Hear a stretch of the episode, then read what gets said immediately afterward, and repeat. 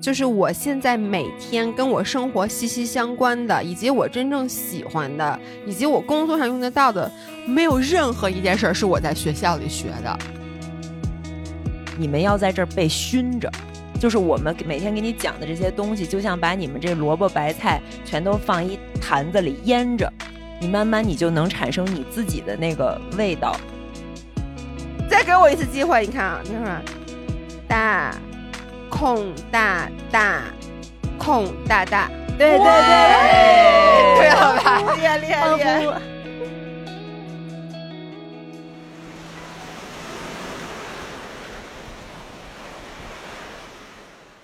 ！Hello，大家好，欢迎回到宁浪别野，这里是城市浪人的海边乌托邦，我们的 WiFi 密码是 Go Surf 六六六，欢迎回来，大家好，我是现在躺在宁浪别野懒人沙发上。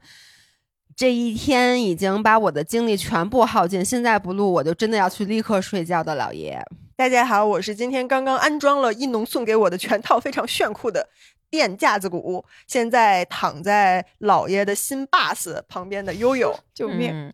大家好，我是今天因为悠悠装架子鼓很兴奋，错过了跑步时间，晚上又约了两个小时网球，结果因为 网球场灯坏了没打成，还吃了火锅，喝着可乐，吃着现在吃零食锅巴，觉得自己已经是一坨烂泥的一农。Hello，大家好，我是今天自己在屋里跳了两个小时 K-pop，但其实只跳了那首歌的前二十秒的，还没有练习熟练的朱桥。我我现在先有一个灵魂拷问，对你们仨，你们仨洗澡了吗？没呢，不是你们怎么那么脏呀？我今天早上洗了，早上洗了。你们怎么我们想说趁姥爷回来之前，我们俩先去洗，结果谁让你回来这么早？我给大家讲一下，是因为宁浪别野的热水器坏了，所以在过去的几天里，我们都是排队去姥姥家洗澡，因为大家知道姥姥跟我们住一个小区，是我们的邻居。然后昨天这几个人到了以后，我就说你们去洗澡吧，然后三个人就开始找借口，太累了，太累了。我早上没出汗，没运动，早上洗了。对，从寒冷的上海来，对，说我们家从上海过来没出汗，但是今天他们仨可出去游泳啊，这俩人在溜溜了，在万宁待了一整天。朱桥下午跳舞，你出了多少冷水澡？我洗了一个冷水澡，洗了一个冷水澡，但是我没洗头，我需要洗个热水澡。哦，今天聊啥？今天我们来聊一个我们最近就是每个人就是正在最近做的一件事儿，包括现在坐在我对面的我妈也正在干的一件事儿，就是自学成才。就是我们发现成年以后，走出校园以后，三十多岁以后，还能花出一定的时间以及最小量化的金钱，还可以自学到很多新的技能。我能说句实在话吗？昨天晚上我们讨论说想学聊这个选题的时候，我意识到一件事儿，就是我现在每天跟我生活息息相关的，以及我真正喜欢的，以及我工作上用得到的，没有任何一件事儿是我在学校里学的。全部都是我毕业之后通过后天的努力和我的聪明才智，就是自学成才的。我用星期三的一句话来回复你这句话：你在学校里学会了一件最重要的事情——学习能力。如何学习？对，学习能力。嗯，说的很对。真的吗？学习习惯和学习能力是学校教的吗？我觉得是学生时代的那种应试教育让我们学会了这件事。但是我在想，如果。反过来想啊，如果我们在学生时代不是应试教育，可能我们现在的自学能力会更强。对呀，真的，因为因为我我是高中就出国读书嘛，我就发现那边真的跟国内的，至少当年啊，我十几年前、二十年前、二十多年前就上学的时候。差异是很大的，我觉得可能现在国内的高中可能或者说初中的教育越来越像比较自由的，原来咱们真的是纯打纯的应试教育。嗯，在那边我就发现大家真的就是基本上所有的考试全部都是开卷的，当时哦。有的是你可以翻书，有的是你做那个他之前让你去做一个叫 cheat sheet，其实就是作弊表，就是你可以在考试的时候进去。啊，包括大学也全部都是，就是期中考试。可以 A 四纸抄一面，期末考试是正反两面。你就是这张纸上写什么都行，你可以写我最牛逼，我考一百，我是神。你考试就可以用这个来来做，往往会花两到三天的时间，就很精心的策划我这个这张纸上到底写什么，字儿得写多小。对，其实有时候我发现写小了没用，其实是你的规划。就比如说你是有一些是写公式，然后有时候。写一些样题，就是你可以套进去的样题，而且有时候我甚至会做两份儿，就你开始先写一个字儿很小的那种蝇头小楷，蝇头小楷，然后呢，你后来你就会发现，在你考试的时候，你从里面再找不到。找不到，嗯因为它跟一本书一样多。你就想吧，你考试上的你翻书你也是找不到的。就是这个可能在国内，因为你永远都要去背书去考试，你是学不到的。我觉得在那一件事儿当中，我学到的其实就是提炼和总结。你先把一本书，就国外那个教科书巨厚，一本书怎么总结在一个一张 A 4纸上，然后再把这张 A 4纸上密密麻麻的字儿再怎么去提炼，最后变成真的就每一个字儿其实写挺大的，就是要嗯非常清晰。嗯，其实你最后干完了这一系列流程以后，你就等于把这本书又自学了一遍。嗯嗯，我原来在日本的时候上学也是这样，但是我上的是个大学啊，上了一门就是跟性别有关的课，嗯就是女性主义的课，嗯是一本就是像论文似的那么挺，但是挺厚的一本。然后那节课老师给我们布置的任务就是，老师从来不讲课，他把那个书一张一张分下去，然后你们去学，然后你们嗯来讲。哦这很科学呀嗯，这很科学。嗯对，这不就是咱们做那个 UniC 的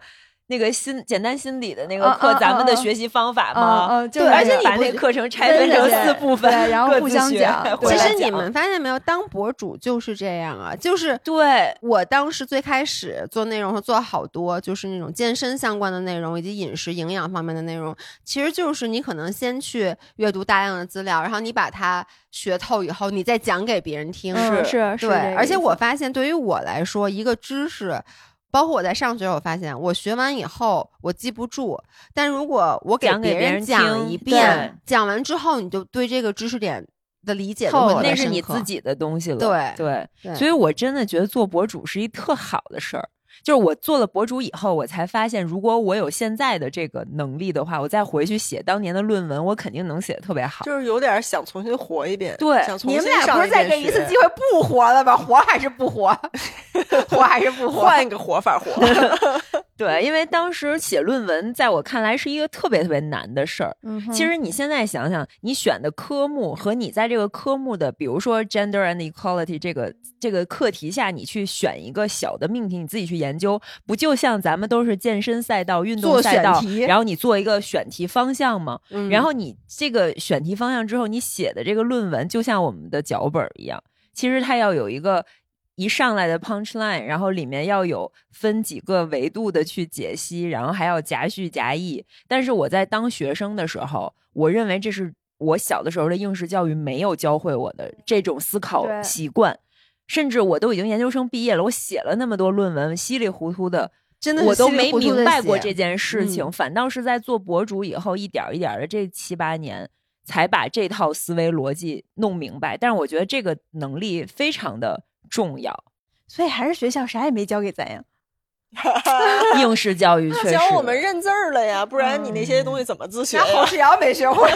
教教算术了。你知道我今天去那学信网上，为了认证学历办签证时，学信网的验证码就是那个图都跟别的网站不一样，是一道算术题。我当时就想，这要是初中数学没学过，这验证码还收还必须得吗这么初中数学小学吧，小学吧，是这是是包含乘法的，就是如果你是一个马虎的，离初中有点远不，你知道，如果是马虎的学生的有话，括号吗他？没有括号。没有括号才难，因为没有括号，你要自己意识里知道先乘除后加减这你有什么好骄傲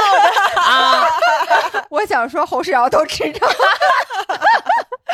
但挺难的呀，我觉得。你打开一个网站，突然发现他让你填那个验证码的时候是这样的。就是什么三乘以七减一等于多少那种。哎，但是你知道吗？你看，比如说我将当时在加拿大上学的时候，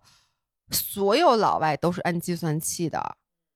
就是三乘以七再加一，它一定是按计算器的。哦，就考试也是可以带计算器的。然后吧，哎，我不知道你们当时学微积分的时候是可以用计算器我。没学过微积没学过分微积分，早忘了，学过一。我们俩大学都是文科。我也是文科，但是我们学校好像必须得大一哦必须得我们语言类的可语言类，当时我学都不用学选这个学校的时候，很重要的一个点不用就是学不用再学数学了。对，反正就是我的印象中最 shock 的一件事儿，就是其实你在考试的过程中，你可以借助各种工具，像我刚才说的 cheat sheet，然后有的时候你可以有那开卷儿，考英文你可以带字典进去。嗯所以我觉得就是他其实不太在乎你记没记住这个知识点，而是你能不能把这个知识点运用到你解题当中。观这个观点的表达相。对，其实咱们现在嗯真的就是每天在干的就这些事儿。然后刚才我觉得一农说，就当博主以后，你会发现你把以前好多的思路理清了。其实我觉得可能也不只是当博主，更多的是不是因为咱们这活儿现在是给自己干了？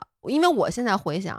我原来在工作的时候，好多时候真的是在机械性的工作。嗯就好多活儿，当时我做顾问的时候，其实写很多报告 PPT，就跟咱们现在写脚本一样，但是我绝对没有像现在这么去，就是很认真的思考，就是他有一模板，我就往里面填字儿，恨就是不得那种。不问为什么。对以前干好多活儿，就是老板让我写一个 PPT，我就写一个 PPT。他要拿这个 PPT 达成什么目的，然后在这个过程里面，什么是最重要，哪些是你可以或者是水过你真。正想，你真正想对想表达的对是什么？对，其实都是没有思考，都是是很公式化的，把这个嗯东西码出来就行。对你知道我有一次印象特别深刻的是，我之前好像也聊过，就是在互联网公司还上班的时候，当时接了个小私活儿，就是别人嗯让我帮他写 PPT，、其实就是广告公司比稿的 PPT。他告诉我大概的思路，给我一点他们的图、一些素材，然后就让我写个大概可能二十页的 PPT，好像收了八百还是一千块钱吧。嗯就写一晚上那种。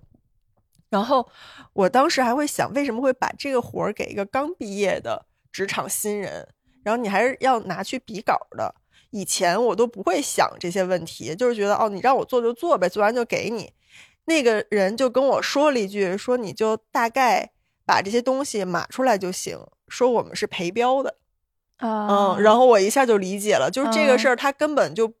没有必要做动用他公司内部的一个劳动力。嗯都不值当。我就是花一点钱，但是这标我又必须得赔，我得在这个客户那儿刷个脸。但是我又知道这次一定不是我们公司中标，然后所以你只要别做的太拉胯，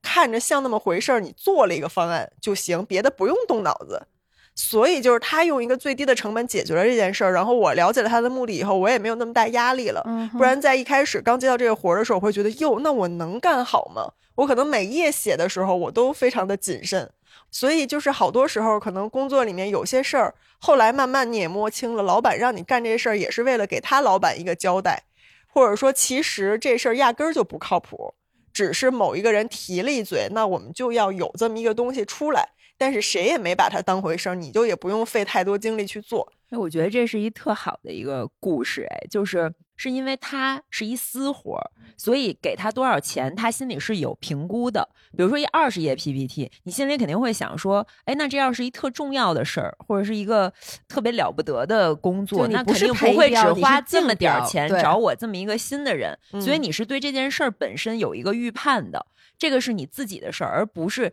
呃，我拿稳定的工资，老板交给我什么活儿，我没有办法去判断这个活儿的轻嗯重缓急。对对这个我觉得是我上班实习开始学到的第一课，是因为当时我吃了一大亏。嗯这事儿我我记得我在播客里可能也讲过，就是说我刚在伦敦实习的时候，那是在一个真人秀的公司嘛，那个公司就是要把海外的版权引进回国内，然后老板派给我的第一个活儿就是给了我大概十期的一个。海外的节目版权叫《Secret Millionaire》神秘百万富翁，他跟我说，你这周就把这十期所有的字幕都扒下来变成 subtitle。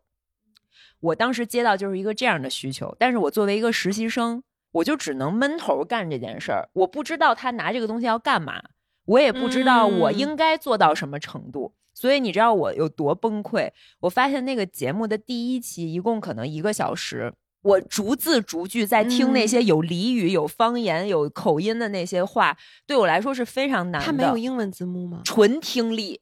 一个啊纯纯的真人秀。我看过那个啊，真人对，秀就是没有字幕，先扒出英文字幕，嗯然后再把它翻译成听写加翻译。对，所以当时我一个好学生思维，我就觉得。那老板是不是在考我的英语能力啊？是不是让我把这东西必须得听写的足够精准？我插一句，这歌现在有的是小软件，对呀、完成在那个年代，就是人人工去干这件嗯事儿，所以我把自己逼得很崩溃。我第一天干到下班，晚上凌晨两点还在加班，但是我只听写了那第一期节目的二分之一都不到，因为那一嗯集很长，很长，对，而且它都是那种黑人，然后有很多方言，而且里面会有很多，就是可能他什么层次的人都有，一般都是百万富翁进到那个贫民窟，他们会说那种你根本听不懂查不着的词对最后我就很崩溃，我就哭了，大哭。哎呦，我当时是被自己的蠢蠢哭了，嗯我就觉得我学了这么多年英语，我英语怎么这么差呀？就是我连这事儿都干不了。然后就一边翻一边哭，说：“我这么多年的英语都是白学了。然后，然后就这个事儿过去以后，那你我才怎么交的作业呢？有别的朋友什么的，就发动了很多人帮我一嗯起把这一期拆分成几 part，然后大家分头那一晚上搞出来，第二天至少把这个活儿先交了，就已经顾不了里面那个语法呀和那个听力到底准不准确，但是先大差不差，先把这作业交上。结果后来发现，其实老板让你干这个事情，只是为了能够在他下一次去国内的某电视台开会的时候，大概把这事说明白。大概领导问说：“你们这个版权是个什么样的内容啊？你能放一期样片儿的时候，大概让他看一下。所以其实你只需要意义就可以，意义甚至哎不需要英文，就是一个故事梗概。对，你就只需要把它意译成中文放在你下面就可以了甚至不。需要看，因为你可以直接在我会瞎 Google 上编呀，不是，你可以直接在 Google 上搜索一下这个故事梗概是什么，然后你只要把这故事梗概给翻译过来就行。所以就是说，对比悠悠那，因为它是一私活儿，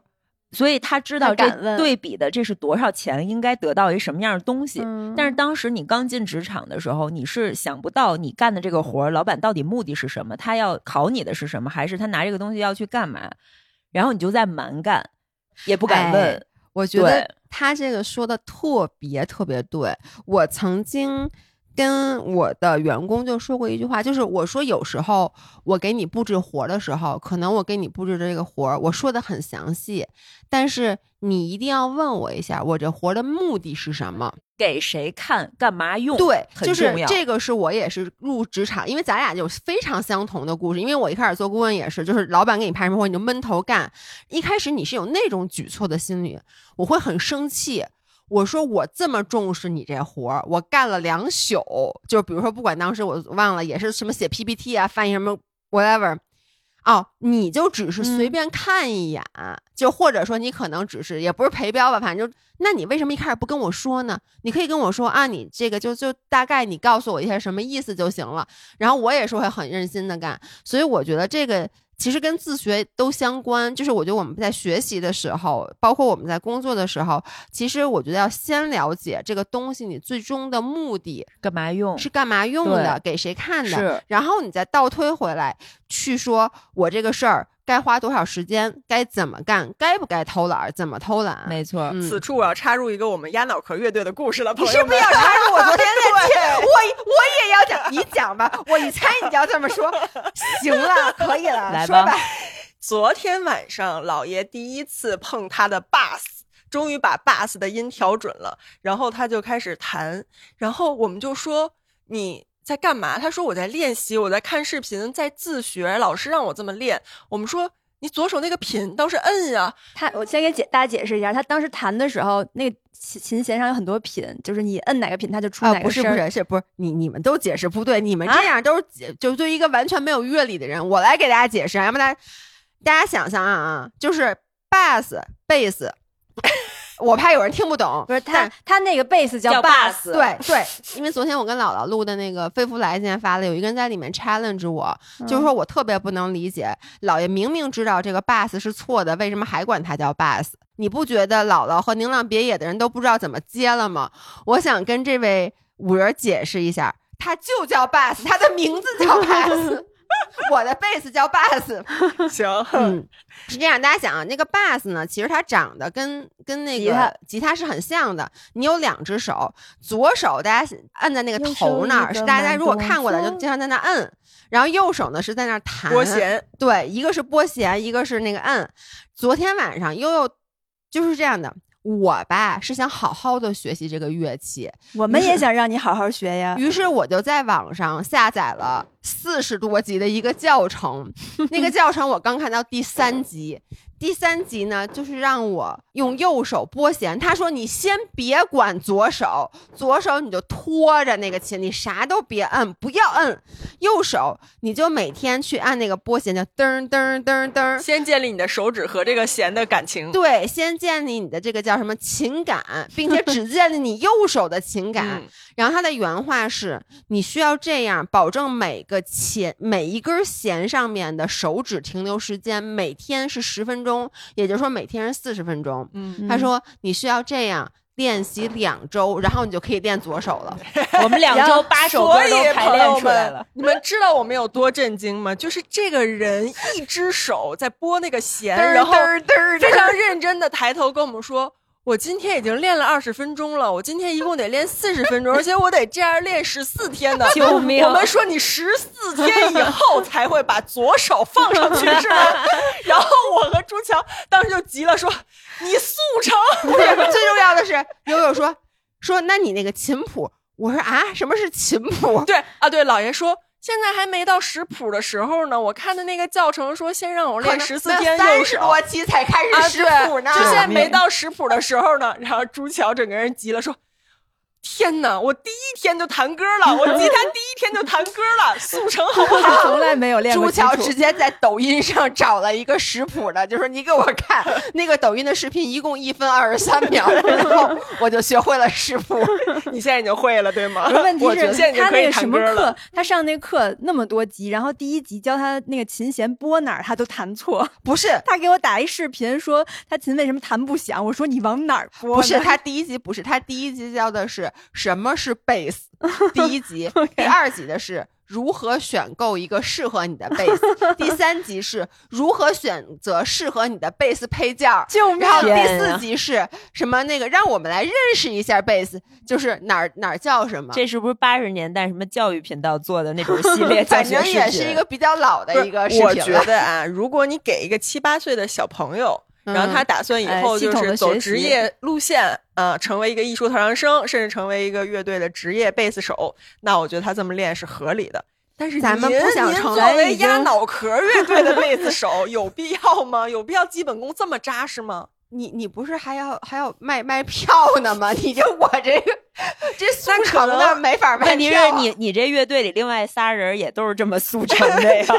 就是按你这上来练习速度就弹呗，等到咱能卖票的时候，可能已经八十了。所以大家想象一下，我是一个没有任何乐理知识，大家如果听飞夫来知道，我也分不清哆来咪发嗦和 C D F E A B。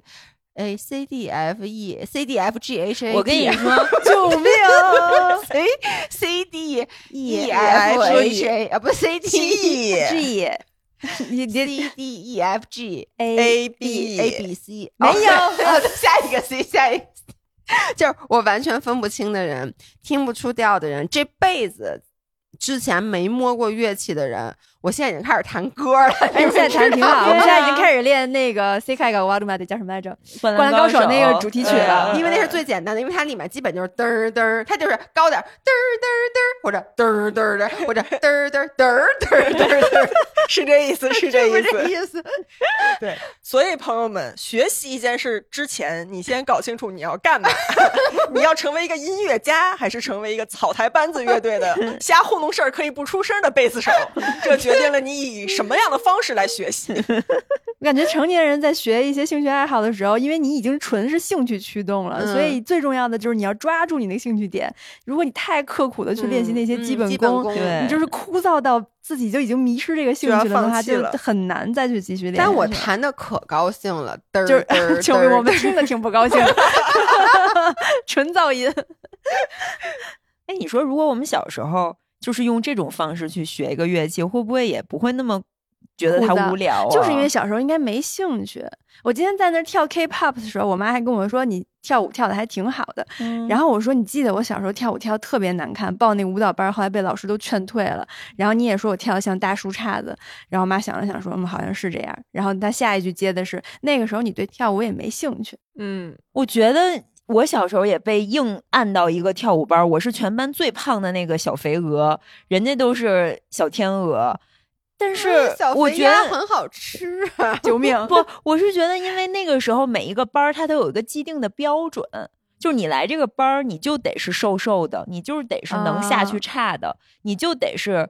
能摆出这样那样的动作的。这个很容易让没有这个基础的小朋友就就被排除在外了呀。但是因为我们现在就是抱着一个玩票的心态去干这些爱好的时候，你觉得你就是最特别的小肥鹅的话，你跳成什么样都可以。嗯，而且我觉得跟顺序也有关系。你想，现在咱们干一个什么事儿，比如说我学贝斯。就我想组一个乐队，于是我倒推回来，我想学贝斯。然后呢，我一般不是为什么想去学滑雪，肯定是你先看了一个滑雪特别好，你说啊，我想变成他，他那样好爽，于是你再倒推回来说我要去学。所以其实当你成年之后，基本上你的学所有的学习都不是被逼着的，除非你上班儿那种对来说你要去参嗯加一个培训，就是你所有自主选择的学习都是因为你对那个结果有所期待。嗯包括你去健身房健身，因为你对一个好身材。为什么咱们在上学的时候，现在为什么咱们要跑步啊？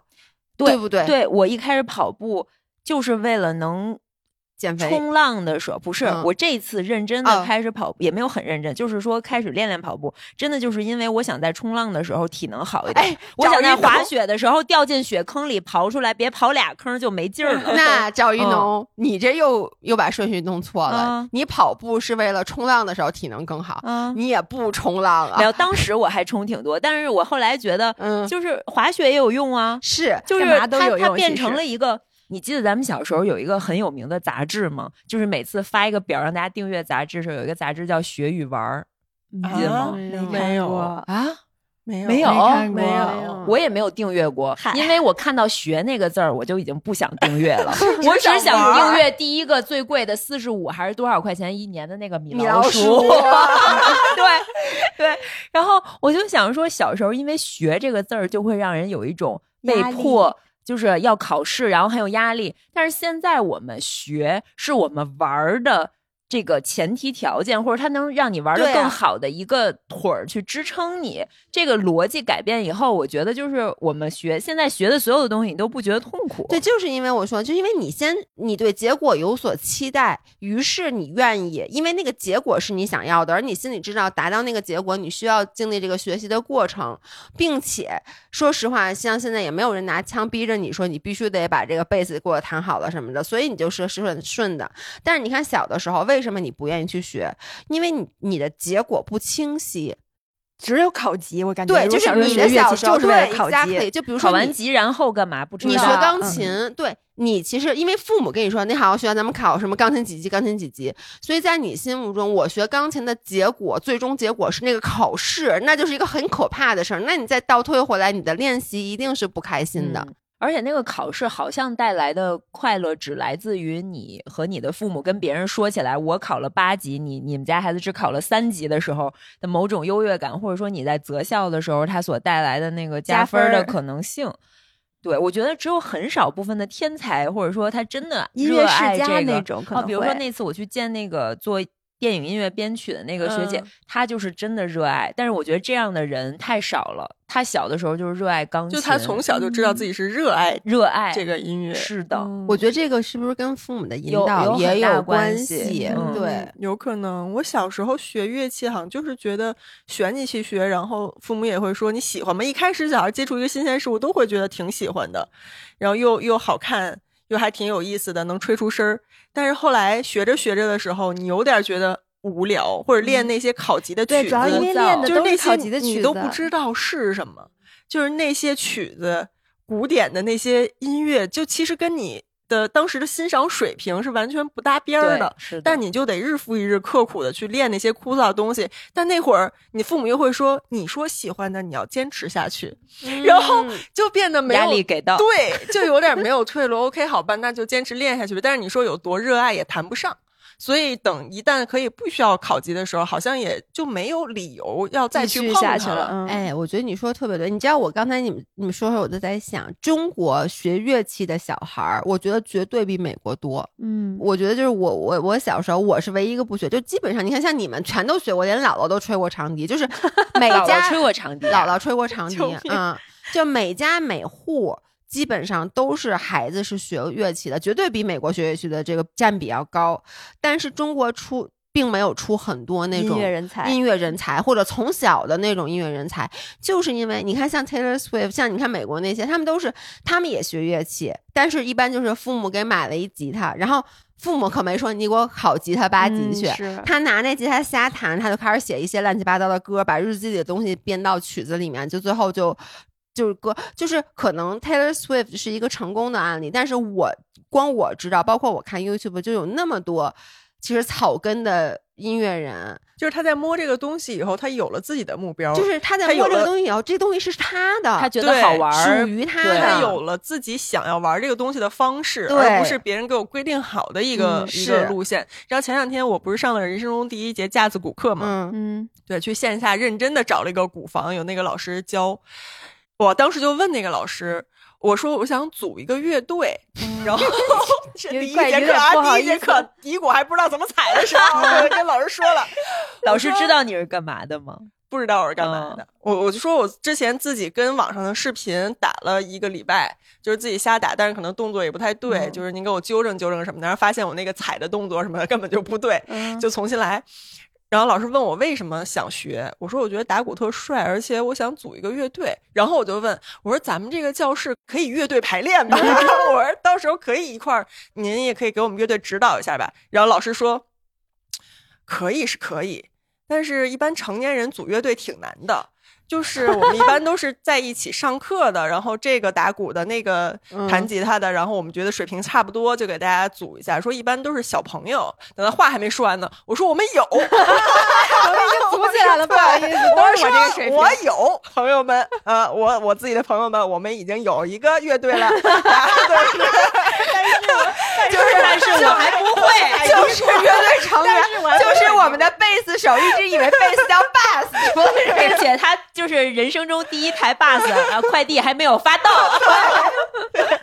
然后老师当时表情就很惊讶，惊讶又很惊喜，然后说：“哦，那很好啊。说说因为这个成年人业余玩乐队这个事儿真的挺难组织起来的。说如果你身边就有朋友，大家愿意一起玩的话，那很好啊。说就可以来我们这儿排练。”当时觉得啊，好幸福呀！后来我还在小红书上刷到一个视频，就是那个视频的标题就叫“学架子鼓到什么程度就可以组乐队了”。嗯，我当时认真的想看一下，作为一个乐队的架子鼓手，你得有什么样的水平？结果那个老师就说说中国有几十万还是上百万的学架子鼓的人，但是能组起乐队的却非常少。说是因为我们中国的小孩儿学架子鼓，大多数都是为了考级，啊所以都是自己在那个考级的体系里在啊玩。儿但是在国外，他们的这个其实这个基数要比我们小很多，就学习的基数要小很多。但是他们大多数人从玩的一开始就是奔着组乐队去的。他就是还没对摸过鼓呢，他们不是组起来了。很多国外的，不管成年人还是小朋友，他们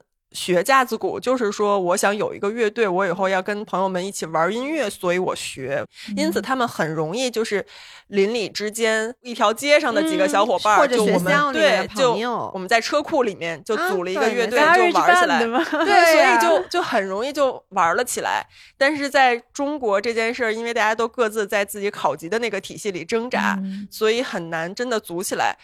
他说，其实没有说你必须得到什么样的程度，你才能开始组乐队。谁也没有这个规定、啊。对，只要你身边有几个志同道合的人，大家愿意一起玩儿，说那你一定要珍惜这个机会，嗯就是哦尽早组乐队，尽早玩起来。我当时看着就说，这不就是我们吗？我们压脑壳也太厉害了，水平有限，但是积极性很高。因为我想说，我们乐队什么时候组起来呢？我们的鼓手还从来没有摸过一个真正的鼓的时候，对对不对？还打杯子垫儿的时候，对，就真的，你那真的没摸过没鼓，摸过没摸过真鼓，然后嗯我没摸过真 bass，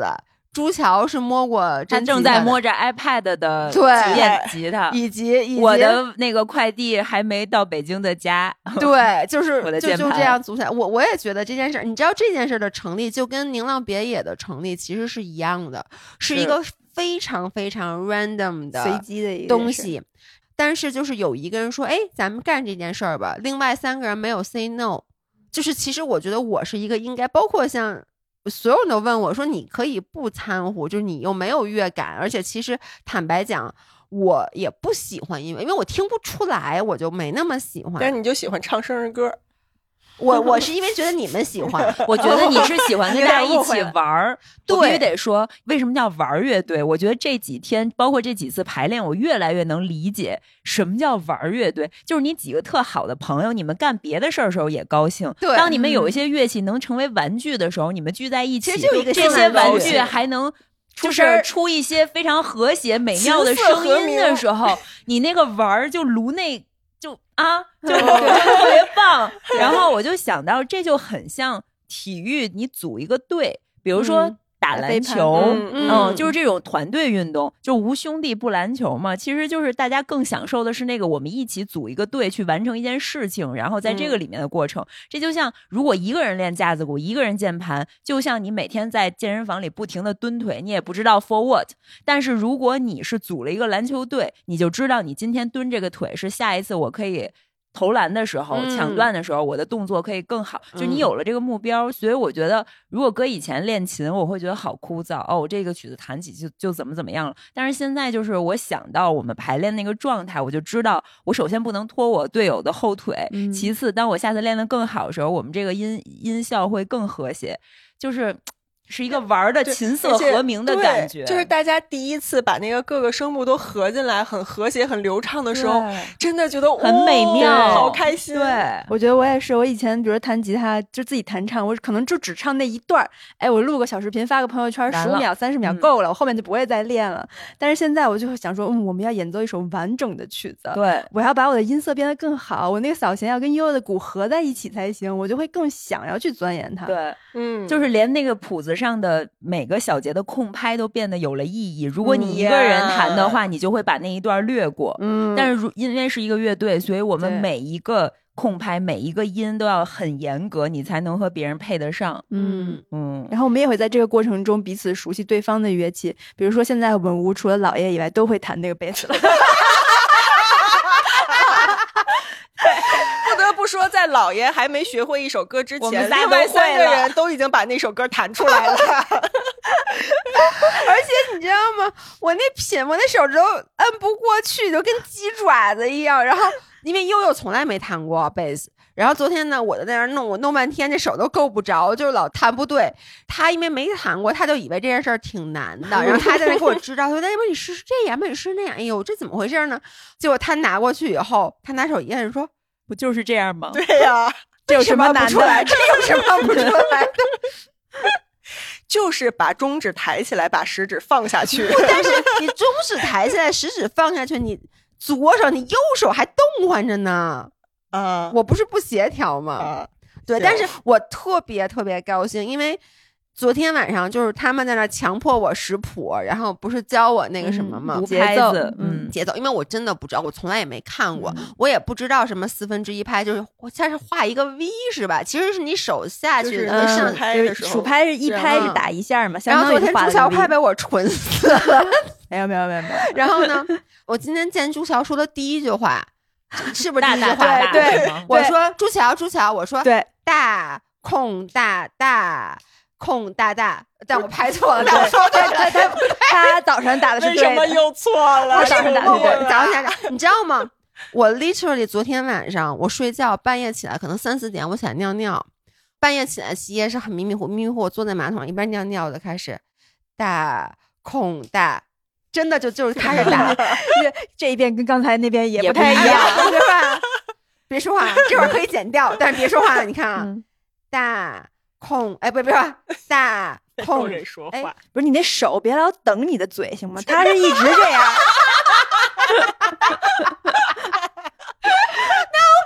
哦，大空大空，哎，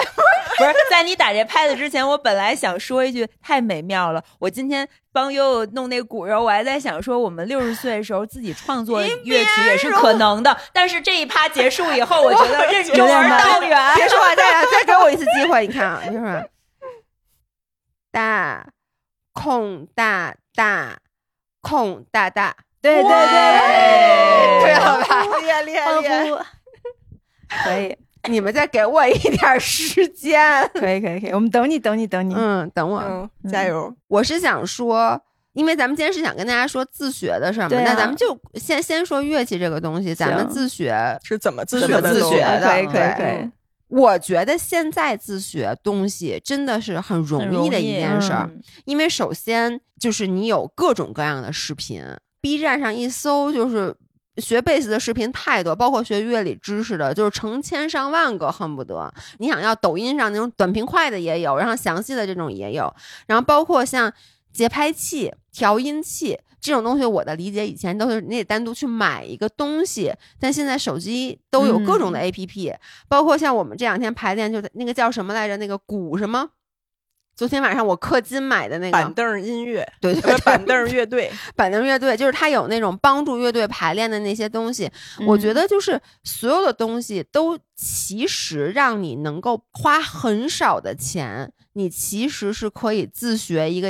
以前你想都没有想过，就是你觉得会花很大功夫、花很多钱才能嗯，学习的一个技能。是。嗯，但是我其实特别好奇，朱乔小时候是怎么学的？那个时候啊也没有、没有，也没那么么小了。我是大学毕业以后买的吉他，嗯然后当时是看书。你买吉他的时候，嗯那个吉他店一定会有卖什么吉他教里边是不是还有张光盘？对对对对，有两张什么就是各种颜色的，然后你就可以去读 D VCD 还是是吧 VCD 原来对，VCD 然后去看。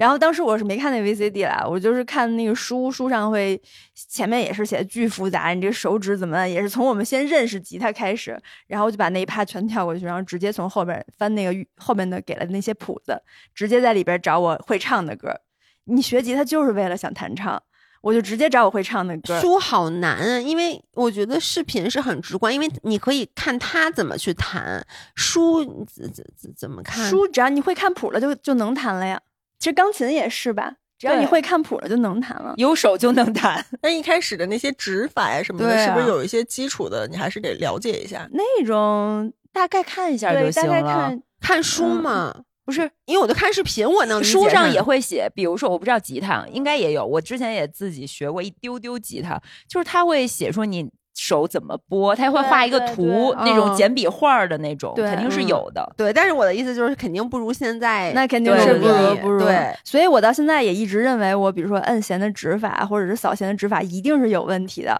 但是无所谓了，能唱出来就行了。嗯，对，因为我我都按不对，我都没弹在弦上，我还练了一宿呢。这样，能能唱出来就行，好玩儿就行，开心就好。嗯，对，我跟你说，我学这个架子鼓还真得感谢我那杯子垫儿，我就是用那杯子垫儿学的架子鼓。嗯，别老说人杯子垫儿了，它是一个桌面手卷鼓啊，叫这么个东西，三百多块钱。它还附赠一个 app，就给了你一个注册码，你就可以免费一直用那个 app。那个 app 特别好，类似于太鼓达人和节奏大师那种游戏，但它既有游戏版又有专业版，所以你可以一开始只玩游戏建立兴趣，真的很好熟悉那些鼓，对吧？就一农就一直在玩游戏模式，就是掉下一个红色你就打那叉，掉一个点像咱们以黄色的你就敲那鼓。对，就是这样的东西，你就可以纯玩这个模式，一直玩也行。或者你想认真学鼓的话，它里面有课程和专业的那些谱子，它会一节课一节课的告诉你说这个是底鼓，它是什么重低音，然后这个鼓在我们的五线谱里标志在第一间的这个位置，所以它所有的这些东西都会通过一个一个短的这个教学视频告诉你，并且还会有这些互动的练习。因为你现在敲它那个桌面鼓的时候，你的 iPad 里面这个 APP 它是能够识别的，嗯还有说就是互，对，它是能互动出来，它就会教了你一个节奏型以后说，那我们现在来试一遍。它先给你调慢速，我们先用百分之六十的节奏来试一遍，然后你就动次大次，然后说好的，那我们加快速度，最后你用百分之百的速度弹两行那个谱子，他就觉得 OK，这个你学会了，那我们在下一课。所以就是互动性特别强的这种，我觉得这就又比看视频又高了一个维度。对，吉他也有这样的，它就是那种电子吉他，然后它上面带一个小屏幕，然后你就也是可以那样摁弦它能识，别你对不对对节奏啊，就就超对对简单，好好玩儿。是现在就自学的成本好低。是就像玩游戏一样就学会了。嗯，好像键盘也钢琴也有是对吧？对对对，因为我那个琴，它是来的时候就是有一堆学过我小的时候学过钢琴，但是很微弱的记忆了。我应该说，我基本上只能记住哆来咪发嗦拉西哆，然后指法对不对什么也不记得了你也。没考过级，我钢琴没有，因为我三岁学，可能学了不到半年。三岁学到就三岁半，就嗯我妈说，我那时候去学钢琴，每次去都风里来雨里去的。我妈骑自行车把我搁后座，然后我就特别不愿意去。到了老师家以后，坐在那个琴凳上，脚底下还得垫一特高一板凳，因为个儿太矮了，你就把脚放在那凳儿上，然后一会儿就是坐不住，说屁股底下就跟长蛆了一样，就是不停的就问老师，哎，老师你们家那个是什么呀？然后 老师你们家那个是什么？然后电影画面一样，就是此处啪，就下一个镜头就是我妈在黑夜里骑着车把我带回家，然后巨生气的在骂我，我在后座。基本上我印象中我学钢琴就是这么个事儿，所以我对钢琴就是很痛苦的记忆。但是这次组乐队，我学指法、基本功，我就是在小红书上搜。我发现小红书上学键盘比 B 站好，因为 B 站大学的键盘它有点太系统了，它就有点像姥爷上的那种课，每一期都很长。但是因为我有了基本的这个乐理知识的，我不需要他给我讲那么基础的。然后小红书上就有很多很快速的，比如说我上了两个课，我觉得很有用，一个是教我两个手配合的时候怎么识谱。因为我印象中我已经不太记得左手那些音哪个是哪个了。然后我买那个琴，它有一个贴纸，你可以把那五十六十个键全部都贴上它的简谱的数字和它五线谱上所在的位置，以及它是哪个调儿。然后你就对应着它的这个贴纸和你在网上随便找的一个双手配合的谱子，其实你就即兴伴奏式的那种谱子，对吧？对，然后你就可以对应它去练，也有点像太古达人，就是你先用视觉记忆去记住这个指法，然后慢慢的你就变成肌肉记忆了。然后你就能够变成一个很自然的，就知道看到这个音，我应该手指头找哪个键。然后另外一个就是，我想弹出一个完整的有双手配合但又简单的曲子，然后就在小也是在小红书上搜了一个《欢乐颂》，然后他那谱子呢是在一个视频里，但是没有办法扒下来，还是翻了两页，我就截了图，嗯然后用美图秀秀把那 两个图拼在一起，变成一个图片，然后用咱那 KTC 屏投屏，用手机直接播放在那儿。就是你发现，你要真想学一个什么吧，没有啥能成为阻挡你的这个问题，因为现在的这些设备、技术手段都可以实嗯现。那我们说完了，这这是乐器，嗯对吧？然后咱们说说咱们运动，就就是咱们这运动花没花钱？然后哪些是自学的？你觉得哪个好？冲浪还真花钱了。我冲浪我也付费了，冲浪必须得花钱。对对我其实特别想知道一件事儿，就是大家也给我们留言，我不知道有没有人 ever 嗯冲浪是一分钱没花的，纯自学，就是当然有朋友，有朋友就是啊朋友愿意一直带你那种不算那啊，我觉得不太可能，那太不安全了，谁敢自己报不是不安全吧？我觉得是哎，曹导不就是说他自学的吗？咱们草草没会呀、学是学了，没会。这不叫自学啊，不是他没曹导学真听咱播客啊，我跟你说。他是看曹导不是曹导说是因为他在美国的时候，因为周围很多同学都冲浪，嗯。然后他就拿了一块板子，还他拿的是家里的短短板。他当时住的那个 homestay 还是他他嗯租的房子，反正里面有一块板子。对我也听他也不懂，其实那是块短板，但是他反正就拿着他就下去了，就是照猫画虎，看朋友们干什么他就干什么，但其实也没没咋他可能都不知道浪来了才要划水吧，就是 就是属于瞎扑腾去了。对，因为我你知道我我我冲浪可能是咱们里面花钱花最多的，就是当地会有一些浪人很瞧不起我，嗯就是觉得你氪金选手，对，觉得我是氪金选这也也能瞧不起。啊，我这是真的可瞧不起。就是我我之前就讲过嘛，就我在海里面冲浪的时候，会有浪浪人过来，就会说说那个你又知道小平上课了，或者怎么着的，接着就会说一句说，我冲浪可没花过钱。或者就是说在，在你比如说有一次抓抓抓浪没抓到，然后比如被卷进去了以后，然后你那出来吐一口水，然后那种特别那种特别惨的划浪费回去以后，嗯然后他就会说一句说，你看我冲浪都没花过钱，救命！就是，所以我其实特别想知道他是真的自没学花钱吗不是，纯自学我觉得他们在本地的话，肯定身边有其他老浪人带他，啊，等于那还是要，学。就是别人会给你指点一下。课嘛，就是你们觉得冲浪是一个我可以完全不靠人教，只是在网上自己扒视频，呃，我觉得 有有有有可能，但是非常苛刻的条件。首先，你要生活在海边，并且你是从小就生活在海边，你首先水性非常好，对，对海洋很了解，你起码知道什么叫浪，什么叫涌，什么叫离岸流，就这些东西你是从小有这个水性。但你也可以这些东西，你是可以在小红书上查不不不到的嘛，？但你一开始如果这些东西看不出来，了解，就我都看对不出来。对你，如果这些东西你先是看视频，但是你到了那个实地你是没有感觉的，嗯说的啊，你是跟他不熟的。但如果你从小就这个感知是有的，比如说你从小就能在海里游泳，或者说在海里边划皮划艇之类的，你对这些东西是熟的，然后你大概再看一下小红书那些技术指导啊什么的，没准儿拿一块板儿。能自己偶尔抓成功两次，旁边再有一些老浪人给你点播一下，发个弹幕，有可能慢慢能会。但是我觉得像我们这种你不生活在海边的，离海很远的，嗯啥也不知道的人，而且你一年就这么几天时间来海边度假，你还想自学，我觉得压根儿就别想。嗯，我也是觉得，我觉得冲浪可能是我所有运动里面我花钱花的最多的，我花钱花的最多，同时也是我觉得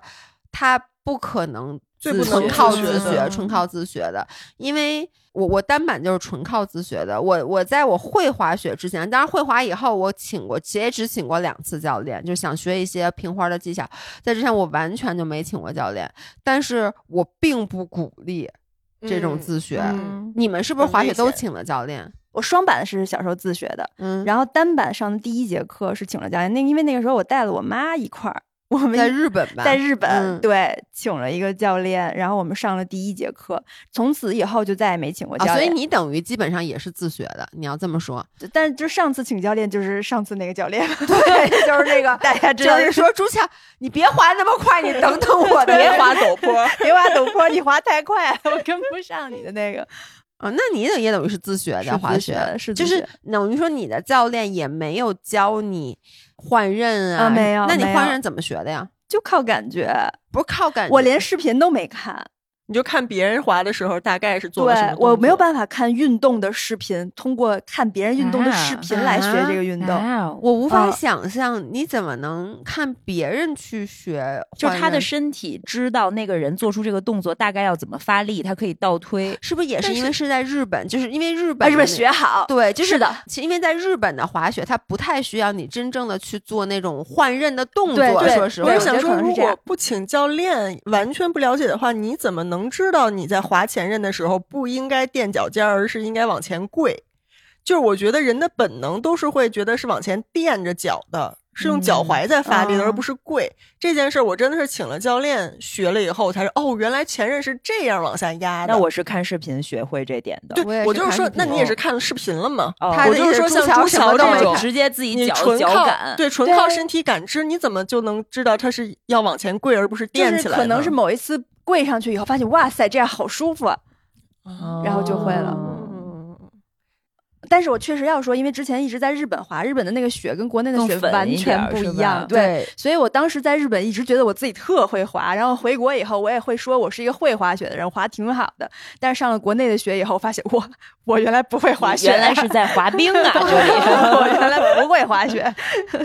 对，因为我我最开始接触滑雪是二零一五年，那个时候其实应该也没有视频，就视频是非常非常少的，那时候好像没有 B 站吧？可能刚刚有还二次元的时代对，。教我后任推坡的人是上礼拜刚学前任推坡的人，他们也是被一个上上礼拜刚学了前任推坡，就是我们都是啊没有请过教练的，而就是一个敢教，一个敢听，呃，真的知道这种感觉。因为我教会了我身边无数朋友，嗯滑雪就是对吧？对，果然是虎门党的，对对对对，因为虎子党斯坦利也是我教的，Frank 也是我教的。我我教了好多人哇！我的双板也是这么学会的。对，这种就是说，现在当然也会，但是我就觉得，如果说我当时是系统的请了一个教练，第一进步会更快。我持反对意见，因为我双板单板，其实在我真的想好好学之前，都找过教练，嗯大概各找过一次，且都是这项运动里非常顶级的，只有品牌才能花的钱请得起的那种教练。嗯，但是我没学会，嗯，因为我觉得他们把这个运动拆分的太细了。我以为因为你不好意思跟他们发脾气，不是，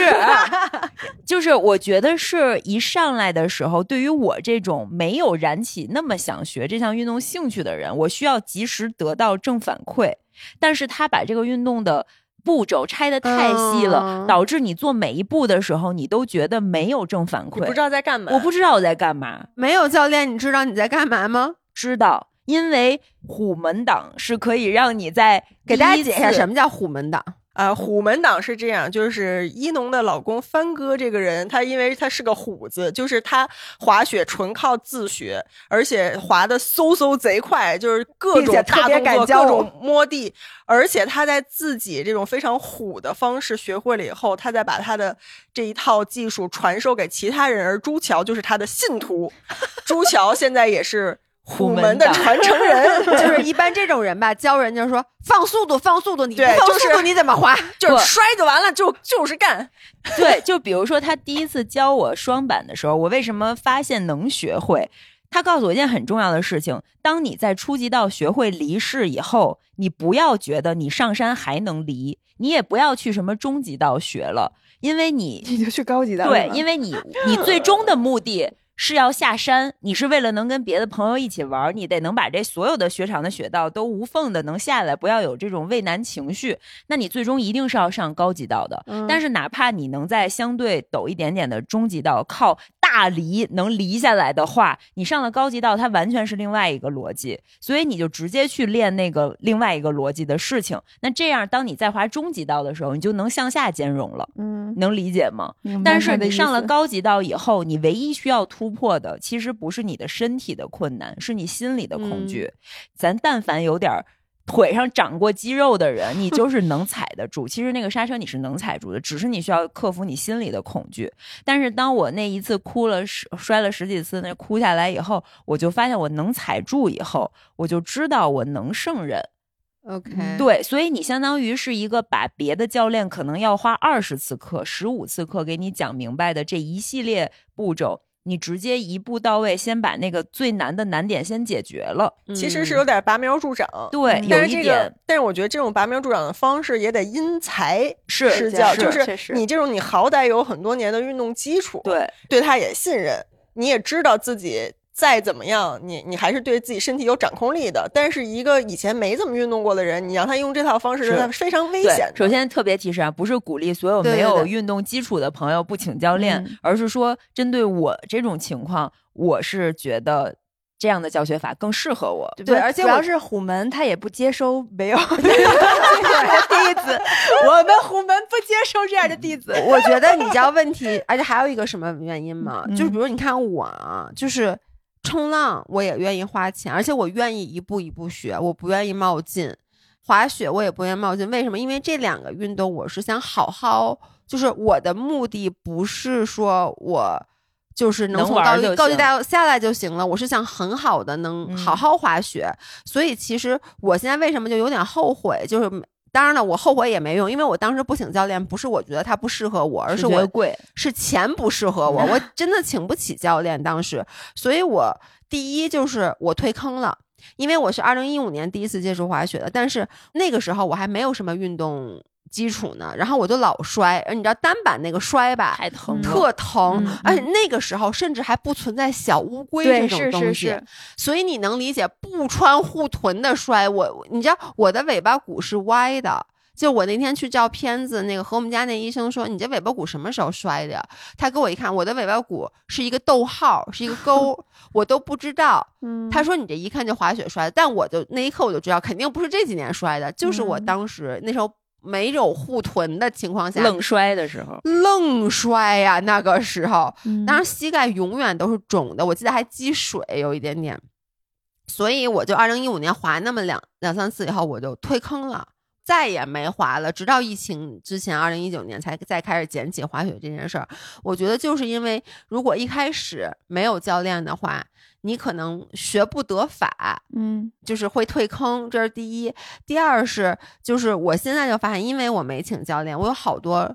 臭毛病，嗯，就包括像那天一农不是发了吗？就是你觉得自己特别厉害了，从高阶掉下来了吧？就你最后你不是还是得回炉离世吗？因为你离世的基础不扎实。我就是我，其实我从来没学过前任落叶飘。我后刃落叶飘以后直接学的换刃，换刃嗯嗯对，所以就导致我前任就滑的就不好。那我到时候 eventually 你还是得回炉，就等于嗯我可能花的比别人更长的时间。为什么我现在觉得请教练是好的？因为罗京不是和琳琳他们现在在学嘛，他们俩不是原话就是教练我有钱，嗯 因为大家知道我这两个朋友他们都已经四十多岁了，而且琳琳今年刚生完，去年刚生完宝宝，是一个还在哺乳期的妈妈，然后就开始学滑雪，又四十多岁，所以罗京把琳琳交给教练的时候，因为罗京说。张琳千万别受伤，张琳受伤了我就没法滑雪了。所以他跟教练的原话是：“你把嫂子陪高兴了，千万别让嫂子受伤，学的多慢都无所谓。”然后他们就请那个教练，但是他们就是因为经济实力允许的条件下，他们每节课都请教练，对吧？嗯罗京的第一个雪季已经能从富龙最陡最陡无索的那个陡坡换刃下来，哦而且速度已经能滑四十多了。嚯他一共没滑多少天，这个可能是我花了两个、三个雪季、两个雪季才能做到的事儿。他只嗯在第一个雪季第一次接触单板的时候就已经达成了，就效率就更高。不行，明年我非得要试试他这个教练不可。下个雪季这，么厉害吗？你也心动了？但是我可是小乌龟之神呀！我是靠自学嗯单板，嗯我觉得我也进步还行啊。是是这样的。因为我说的请教练不是那种大神级级的哦教练，我反而觉得那种教练其实真的不适合他自己会滑不会教，对？就是因为嗯他们请的教练，就是人家教练自己就很实诚，说我能教你到什么时候，我能教你到刻滑之前，啊包括像那个双板教，他跟我说我能教你到卡宾之前，之后我也教不了，但是前面他会明确的告诉你，我比那些大神教的肯定好，啊因为他非常非常的。懂这些怎么打基嗯础，他们平时都教小朋友，你知道吗？所以我的意思就是，你可能现在觉得你滑还行，但你有没有想过，你现在可能站在愚昧之巅上，对我是，对不对？我可能还没我的双单板还没有到愚昧之巅，因为我就是我单板觉得自己滑最牛逼的，就是刚可以连续换刃的时候，但其实滑贼丑，然后那个肩膀这样咣咣咣咣咣，但是你就觉得自己滑特别厉害，这就是站在愚昧之巅上。我如果你请了教练，你可能就不会走。弯路就是你不需要去从愚昧之间再下来，你可能直接的就平缓的过渡到那个平稳的上升的阶段。嗯，好想嗯滑雪说的啊，真的哦学习已经结束了呢。sad，没去成日本。嗯，还有什么运动请教练的？你们都请过的？健身房、请过私教请过吧私？教肯定是请过呀是请我觉得私教还是挺有必要的。但是我我个人觉得啊，私教最多十次就不用再请嗯了。把底嗯层逻辑学会就你就是一个日常健身的话，你不是嗯要去打健美比赛。对，再有什么问题的话，其实上网看一下大神的科普，或者说偶尔科普。啊啊啊啊 嗯，行，或者是极偶尔的请教练，有针对性的指导一下就够了，就没有必要每次都陪着。我觉得很多时候健身房的私教真就是一个陪伴的作用。嗯对，很多人就是如果没有一个人督着他陪着他，他可能就懒得去健身房。哎，你说的特别对。我健身从来没请过教练，同理也是因为我入坑的时候我请不起教练，因为那时候刚开始工作，就是我是没有钱去请教练的。我最开始去健身房的时候，我就去了一次，我就再也不去了。嗯因为为什么？因为那个时候我是就是没有任何运动基础的人，浑身上下那会儿我才刚一百斤吧，就可能刚回国那会儿，就是你没有任何你都不会发力。然后呢，我又知道我请不起教练，然后后来是我已经开始做其他运动，就一个轮回，可能五四五年之后，我再次回到健身房，我依旧没有请教练，但那个时候我纯粹就跟 YouTube 上面的视频学。但就学的完全没问题，甚至我后来做了博主，我不一天到晚教别人怎么练，是为什么？是因为为什么一农能直接从高级道上下来？因为你其实，在做别的运动的时候，你的身体是打好了基础的。比如说，视频里教你一个指令，说把背肌收紧。如果你是一个没有感受过你背肌的人，你是不嗯知道怎么把背肌收紧的。嗯，但是因为可能那些年我又跳钢管又练瑜伽，就干别的事儿，我已经知道怎么去用我的背肌，所以他说背肌收紧的时候，你一下能找到这个收缩的感觉，这个时候你就可以顺利的进入到那个自学的阶段。嗯嗯是的嗯，我那个陆冲板是跟 B 站学的。大前年还没有宁浪别野的时候，当时也是一朋友送了我一生日礼物，是一陆冲板，然后自己装好了以后，我说那我得自己玩玩。在此之前，朱桥带我玩过滑板，我会滑动上板这个动作，但是陆冲是要靠你自己的嗯，快髋、嗯对，然后去带。自己拧的时候，你发现只有宽在拧，它就变成有点像小朋友在街心花园里玩的那个踩踩板，你知道吗？就不对，和你网上看到别人能荡起来的那个路冲是不一样的。后来我在 B 站上搜一视频，他又教我说，你把前胳膊架起来，后膊胳膊弯曲着架起来，就像指挥交通一样。这有点像那个刚学冲浪的时候对，刚学冲浪那个指指路员嗯一样，整个核心收紧，横向转，然后你的两个胳膊是固定不动的，这么着晃了可能有一个半小时吧，然后就把路冲学会了。但是我想说的是，这个也是因为有运动基础，嗯对，就是你得知道哪些是你能自学的，哪些嗯是你不能自学的。如果你核心收不紧，你不知道核心怎么发力的话，你上去就学滑板，很有可能会摔得特别惨。因为我有个朋友就是这样，是摔到直接整个胯骨骨粉碎性。what？他是他就是啊自己学，没有带护具，然后跟视频学，就滑了那一下，从那上掉下来了。啊，我都能我我都能想象出来，因为对他都不会摔，他磕哪儿了？直接摔到了水泥地上上。水泥地。对，我我能说真的就是很危险，就是很危险你从来没有进行过任何的板板类类运运动，你一登上去了，你会发现这玩意儿巨快，就是它比你想象的要快很多。受控。而你你就这么想吧，如果一个人从来没有站在一块板子上，他站在一个四底下还有四个轱辘往前走，他嗯一定是摔的。对，我想说，我自己运动的一个经验，包括可能学乐器也是，我的习惯是先自己自学摸索一段时间，等我稍微找着点感觉的时候，我会赶紧请教练。因为我会怕我自己做的对做的不对，然后我很怕我继续下去这个错误就定型了，嗯你后来就很很难改了。包括我这次架子鼓也是，大概是在我自学大概两周以后，我去上了第一节专业的这个老师的课，结果就发现我那个底鼓 确实一直踩的是不对的，因为我那杯子垫儿的教程里面没有讲具体怎么踩底鼓，对，所以我之前踩的姿势一直就不对，我就说这底鼓怎么可能踩那么快？对，就踩两下就酸了，就是每一下都特别慢。后来才发现根本就不是那么踩的。那这个时候老师就会给你纠正，包括像滑雪也是，我一开始其实也没有请教练，就除了咱我跟一农最早那次有一个朋友吧帮我们指导了一下，当然也没学会。嗯后来我们就一直是我反正就一直是自己瞎滑瞎出溜着，就是一个落叶飘的水平，只会落叶飘，换刃是不会换的。然后曾经尝试着像别人那样转过去，那肯定是一转就摔。但是在这个过程里面，我已经知道落叶飘是一个什么样的感觉了，我也知道我现在要解决什么样的问题，就是我换前刃换不过去，所以这个时候我就赶紧请教练，然后让教练帮我解决这个换刃的问题。然后再把一些技术动作给我纠正了以后，我就滑得顺畅了，就把这个技术难关等于给它迈过去了。但是我就想，如果我从一开始第一次滑雪就一直是严格的请教练的话，可能也会像一农说的，就是你对这个运动一个整体的认知还没有建立，他一小步一小步的教你，你可能很快就觉得没兴趣了。丧失兴趣。嗯对哎但是我跟你们是反的，我往往喜欢第一节课先请教练，就是怕我有一些动作一开始的基础不太对，然后我可能以后就一直是错的，反而会影响我进步。但你在此之前会先看一些视频了解一下这呃也不个东西吗？不不不就是零认知直接上课。嗯，对，哎，因为那比如说像滑雪吧，第一节课他先嗯教我怎么摔，我觉得这个就很重要。哎，但你你知道你这个像什么吗？嗯很像今天下午咱俩在这儿跳这个爵士舞，嗯我后来加入的嘛，我都没看过这个舞到底长什么样，我上来就跟着你学，嗯，就是我脑子里甚至不知道这个成品，我没有看这个成品舞，所以每一个动作就给老师讲，它对于我来说就是零散的一啊不是，个动作。但是要是跳舞的话，因为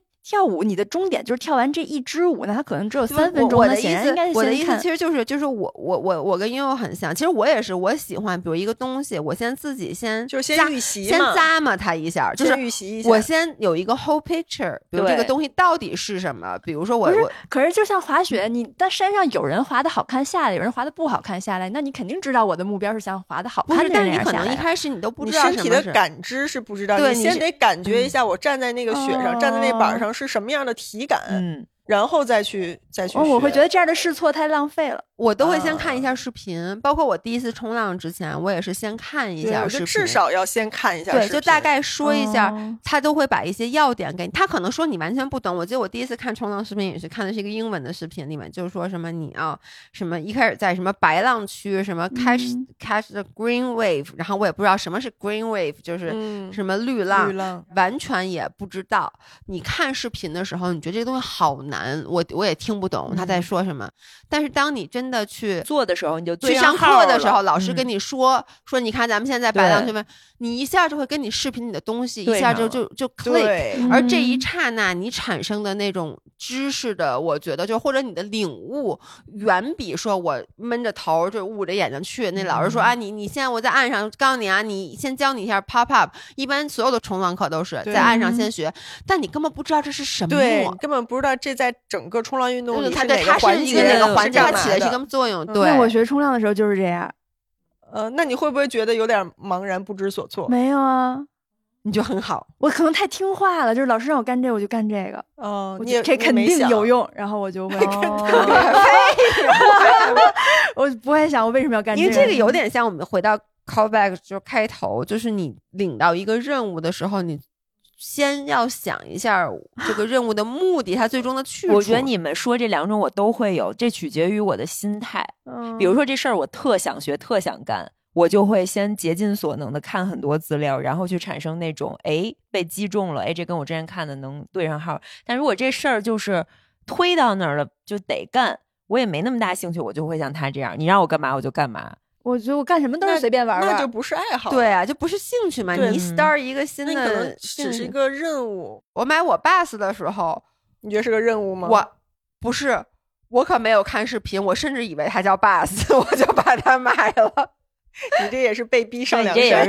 是气轰到这就是。属于想随便玩玩的话，我也不是，这个 是我觉得是这样，这个就是我的目标很清晰，我要在乐队里当一个贝斯手，手对，当一嗯个 bass 手，whatever。那我这东西肯定得买，就是说，那我可以翻回来。但是在我这个，其实我收到了以后，我我收到三四天了。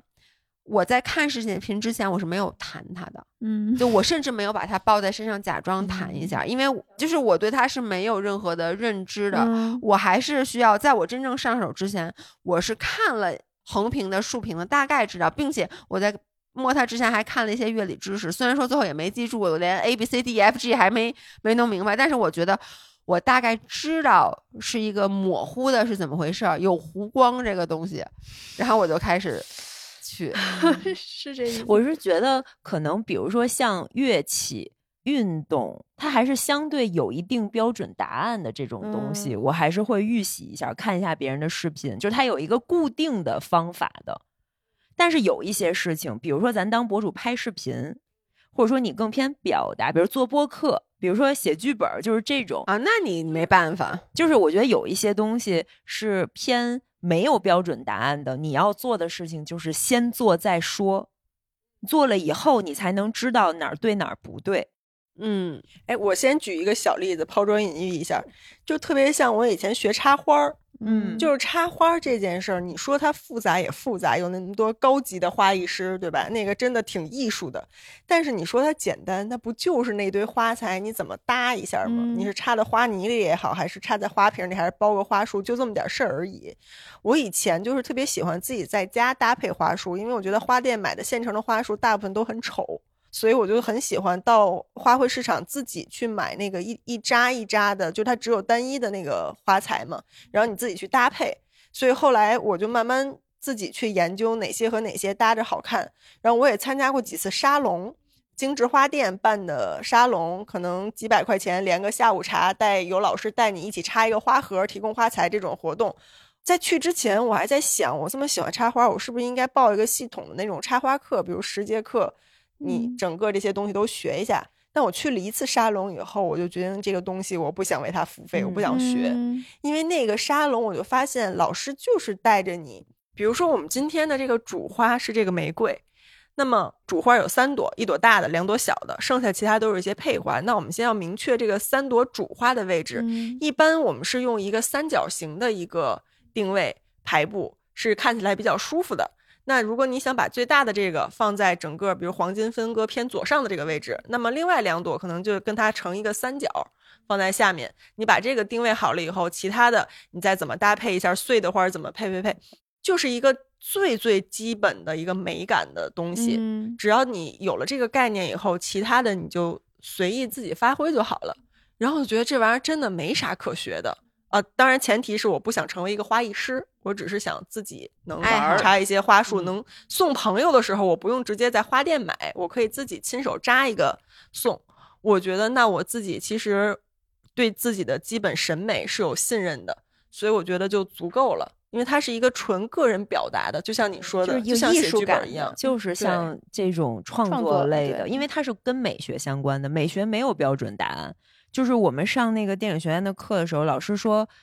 其实当导演拍电影这事儿是教不出来的，导演没嗯有人是学出来的，都是拍出来的。但是你们来这儿的目的是什么？你们要在这儿被熏着。就是我们给每天给你讲的这些东西，就像把你们这萝卜白菜全都放一坛子里腌着，你慢慢你就能产生你自己的那个味道。但如果你没有在这坛子里泡过，没有熏过，你都不知道如何赏析的时候，你就不知道如何去创作那。有没有很天才的人？有肯定有要熏，他有自己就当然有，但是我肯定不是这样的天才。这个不等于还是学了吗？就是这个熏的过程，其实不也是学吗？有点像你的老师教你插花的时候，告诉你主花放在哪儿，嗯，然后基本概 念，最基本的。嗯，但是，比如说你上插花课，你们可能只是拿着这些花束，让你主花放这儿，然后大家自由发挥这一盆花儿。但是如果这个插花课变成我告诉你主花怎么放更好看，哪些配花，同时它有一个大屏幕给你讲说什么样的颜色搭配会让这个花儿更好，这个世界上有什么样的花材，那它就变成一个插花课了，对，它就变成一个更有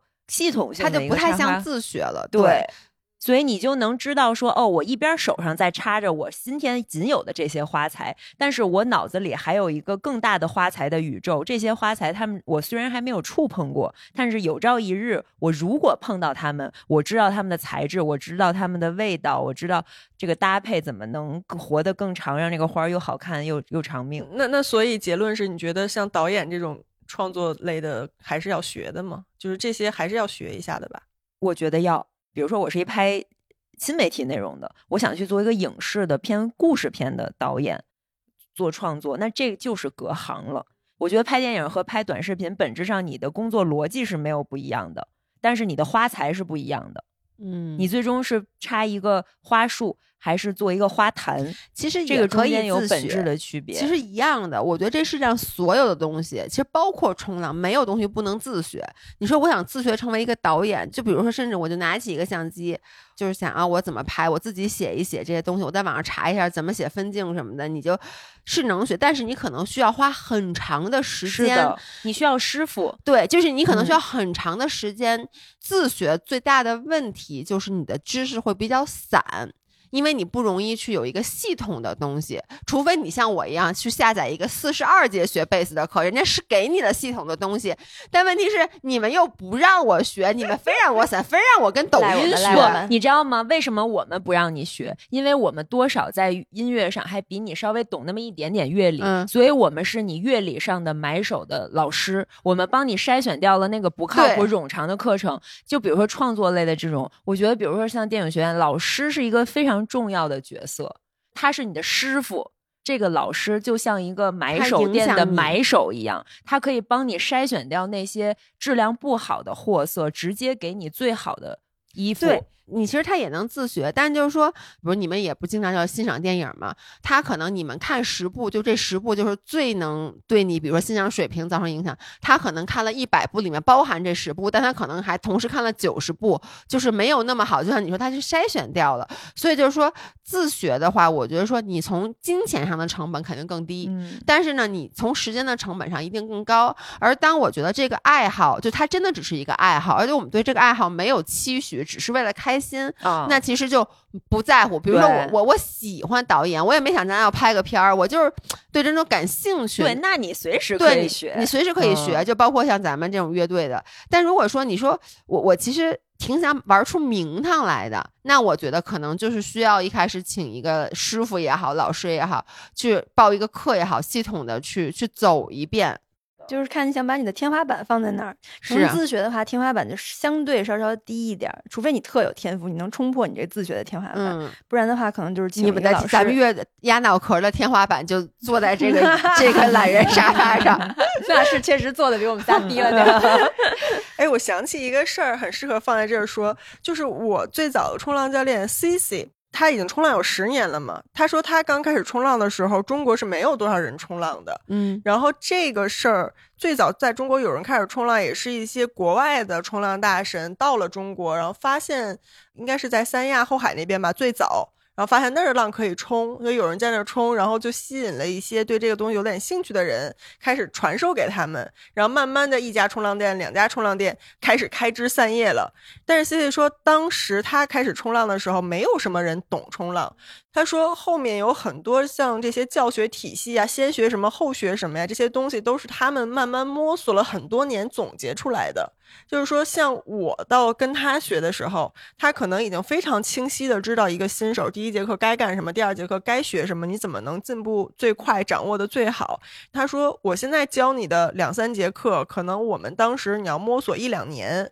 因为没有人给你点拨。你知道个大概，然后就是自己天天在海里泡着，你一天也抓不到一个浪，你就慢慢磨，慢慢磨，就可能像朱桥说，你滑雪突然一下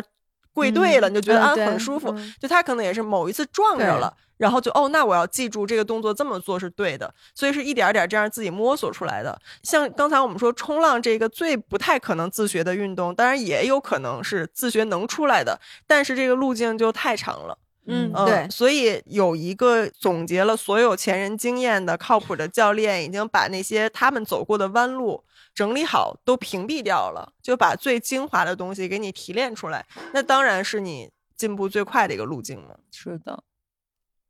可以收了一个半小时了。哦，这么久了，嗯快收吧。嗯，嗯，你来收吧，来吧，啊，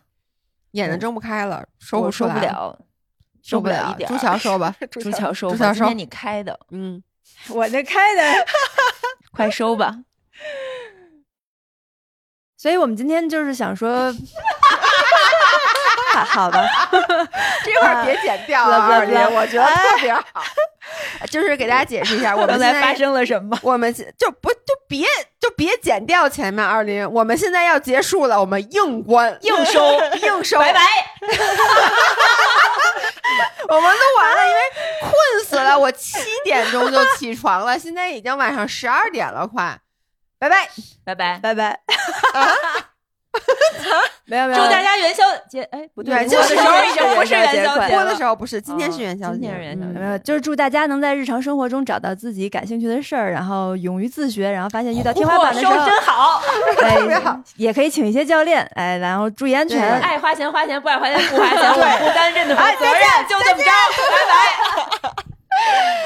OK，那我们下周再见，拜。拜拜